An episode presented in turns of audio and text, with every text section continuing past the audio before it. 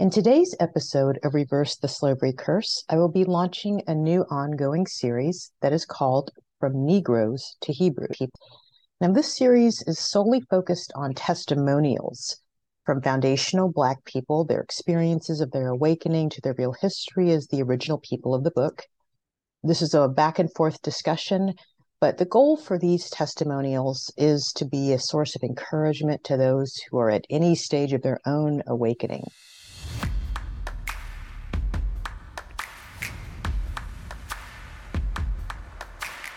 Welcome, everyone. I'm your host, Paula Holland. At the crossroads of Black history, current events, and the occult, the Reverse the Slavery Curse weekly podcast explores the modern issues facing Black people today Stay up to date by subscribing on Apple Podcast, Google Podcast, and Spotify. And please visit my website at www.reverseslaverycurse.com for more information. Thank you for joining. And I have today my special guest, Richard W. Richard, welcome to the show. Yeah, thank you for having me. So, um, and this is a just a, a new series that I'm doing. Uh, it's entitled From Negroes to Hebrews Testimonials. And I'm talking to people who've made that transition and realized, had the awakening of who they are and experiences that you've had during this this journey of, of awakening. So let me just start with my first question did you grow up attending a traditional church, a Christian church? And if so, what was your experience like? Well, um, my mother was the uh, church organist in church. So I was in church before I really knew uh, I was there.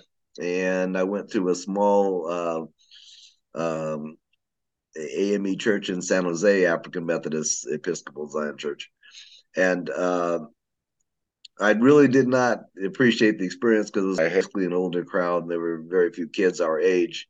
And due to some personal uh, issues I had, I went through a period uh, about eight or nine years where I was more or less an agnostic. But um, when I came back to the church, um, I ended up going to Jubilee uh, Christian Center, the mega church, and that took care of some of the other issues because there was a lot of people that were paying Jubilee. And um, it was an interesting experience, but it was almost like being entertained. You'd go for an hour. The music was great, and then you know you'd feel good when you left. Right, that's always a good thing. Um, I know in these traditional churches, there's a, a big push for tithing and giving. What was your view on tithing prior to your revelation about being an Israelite? Well, I all I often had sort of issues with it because uh, they were constantly telling me that the Old Testament didn't apply any, not the Old Testament. They were telling me that the law didn't apply anymore, and the only place they could get tithing is from the law. But I didn't rock the boat. I figured that uh, I wanted to prosper like everybody else did, so I tied faithfully for over twenty years. Right, right. Did you have any formal Bible training prior to your revelation of being an Israelite? No, I've never had any formal Bible training other than the fact that I'm one of these people that like revelation for myself. Right. That's a good thing. Um, what year did you have the revelation that you were a descendant of the ancient Israelites, the people of the Holy Bible? It was actually 2019. And my sister actually uh, got me to actually sit down and read uh, Deuteronomy 28. I'd read the uh, Bible from cover to cover twice, but when I got to Deuteronomy 28, I'd go to about verse 18 or 20 and it would get really gruesome. And I'd say, oh, that's those other Jews. It didn't apply to me. But when I actually sat down and read it all, then I realized, hey, wait a minute. They're talking about us because uh, it has never matched anybody else in history the way it matched us. It matched us to a T. Right. what was the catalyst for the revelation of of who you are? Deuteronomy 28. Deuteronomy 28 was the catalyst because what it did is establish for me that you know that was me that was my ancestors i'd always had another little issue also because i knew that the issues in the Bible all took place in North Africa. And uh, there's really no way everybody there could have been Caucasian. That's very true. So that that that had been a reservation that I'd always had. But on the other hand, uh, I, you know, I'd you know, since the whole world believed that they were the people, you know, it's kind of like one of those. Well, I can't really rock that boat. Uh, once I'd read Deuteronomy 28, then uh, that kind of opened my eyes. And it was shortly after that that George Floyd died. Mm-hmm. When George Floyd was murdered, he was probably since since they say we got here in 1619, uh, and that was 2019. Mm-hmm. That's exactly when our 400 year sentence would have been up. And that one murder too many caused ripples that actually went all around the world because every state in the United States had, uh, you know, uh, marches and, and protests. And as far east as, say, China and uh, just about every place else in the world. Any place else in the world that were black people, like for example, England, they had major major uh, uprisings there also. Right. That kind of said, okay, wait a minute. So our sense is up. The first one they killed when it was over caused ripples around the world. The other thing is that police were murdering us for generations and never going to jail. That's true. All of a sudden, we started seeing police getting uh, prosecuted. Yes. Yes. Exactly This revelation.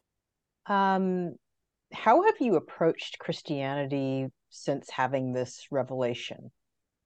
Well, one of the things that this was basically during COVID, so people weren't going to church anyway. They gave on all kinds of time to do my own research and read the Bible for myself, and I was turned on to uh, the Yahoos, and that's um, uh, Watchman Yahoo and, and, his wife Deborah, uh, and I started getting into uh, their presentations. Watchman was a uh, a Christian pastor for about twenty years, but he woke up twenty years ago, mm-hmm.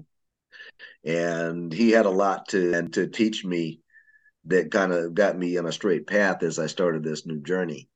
And obviously, after going through this, uh, there's no way I could sit through a Christian church right now. Yes, I understand. Um, how have you stumbled as you've began this journey of, of, an Israelite? Well, for one thing, I was suddenly having to deal with a lot of other uh, issues, like, for example, uh, unclean foods. Mm-hmm. You know, I still, uh, I used to, you know, cook some of the better uh, barbecued ribs you've ever had.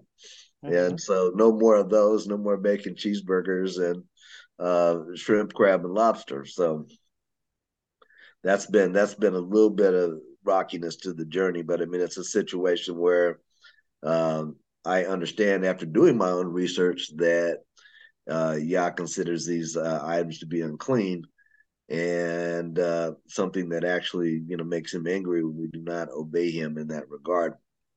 Right. Okay.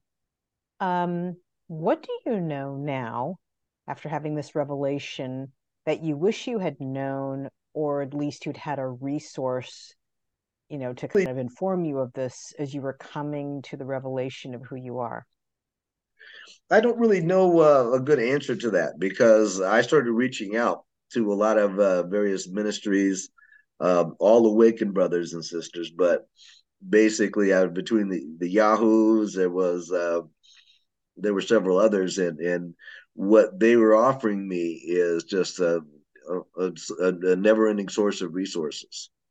Right. So I had basically, you know, things that I had never thought about. Mm-hmm. For example, like I say, I guess maybe I started to say, I wish I'd known that tithing was a bust, you know, well during the time I was tithing. Yeah. But but but that's you know the yeah, that uh, is one that Uh, what advice would you give to, you know, so-called black person, Negro, who is coming to the knowledge of who he or she is, going through well, what you have, the awakening? What what advice I would give is basically this: It's great to know who you are. It's great to know what your history is. It's great great to be able to understand why it is that you've suffered the way you've suffered for much of your life. But the other advice I would give is don't put too much stock in that because bear in mind, uh, you know, the uh, our ancestors, mm-hmm. they knew who they were, and they still sinned to the point where we ended up in slavery. Uh, the fact that you are uh, an Israelite, the fact that you are a Hebrew uh, descendant, will not save you in and of itself.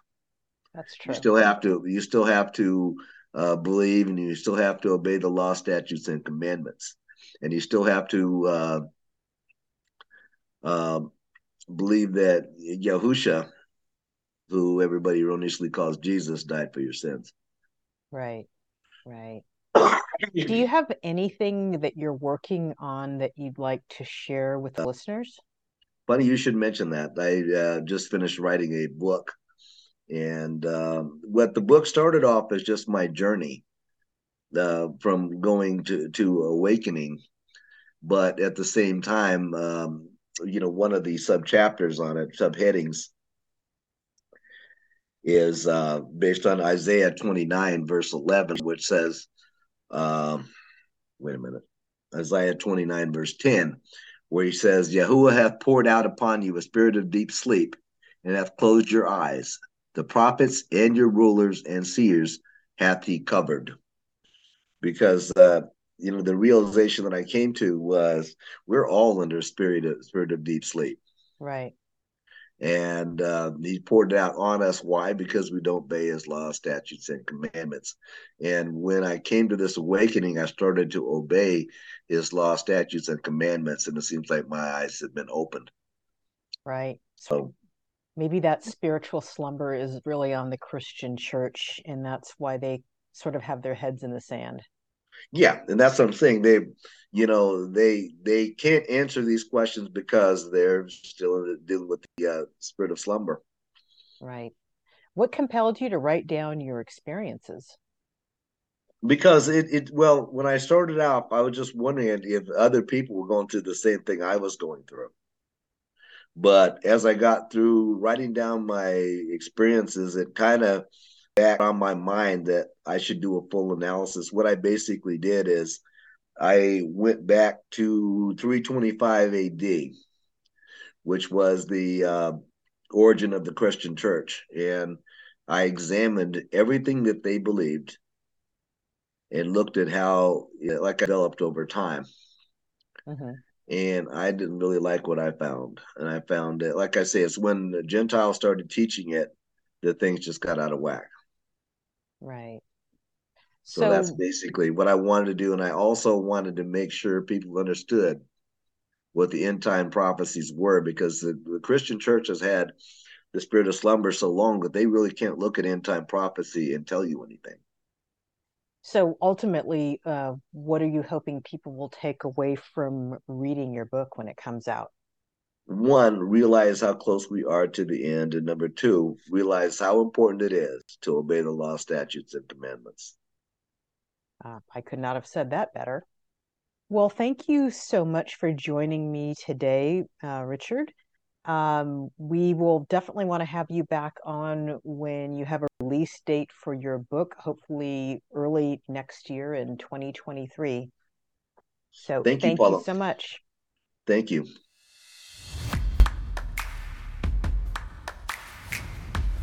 Thank you for joining me today.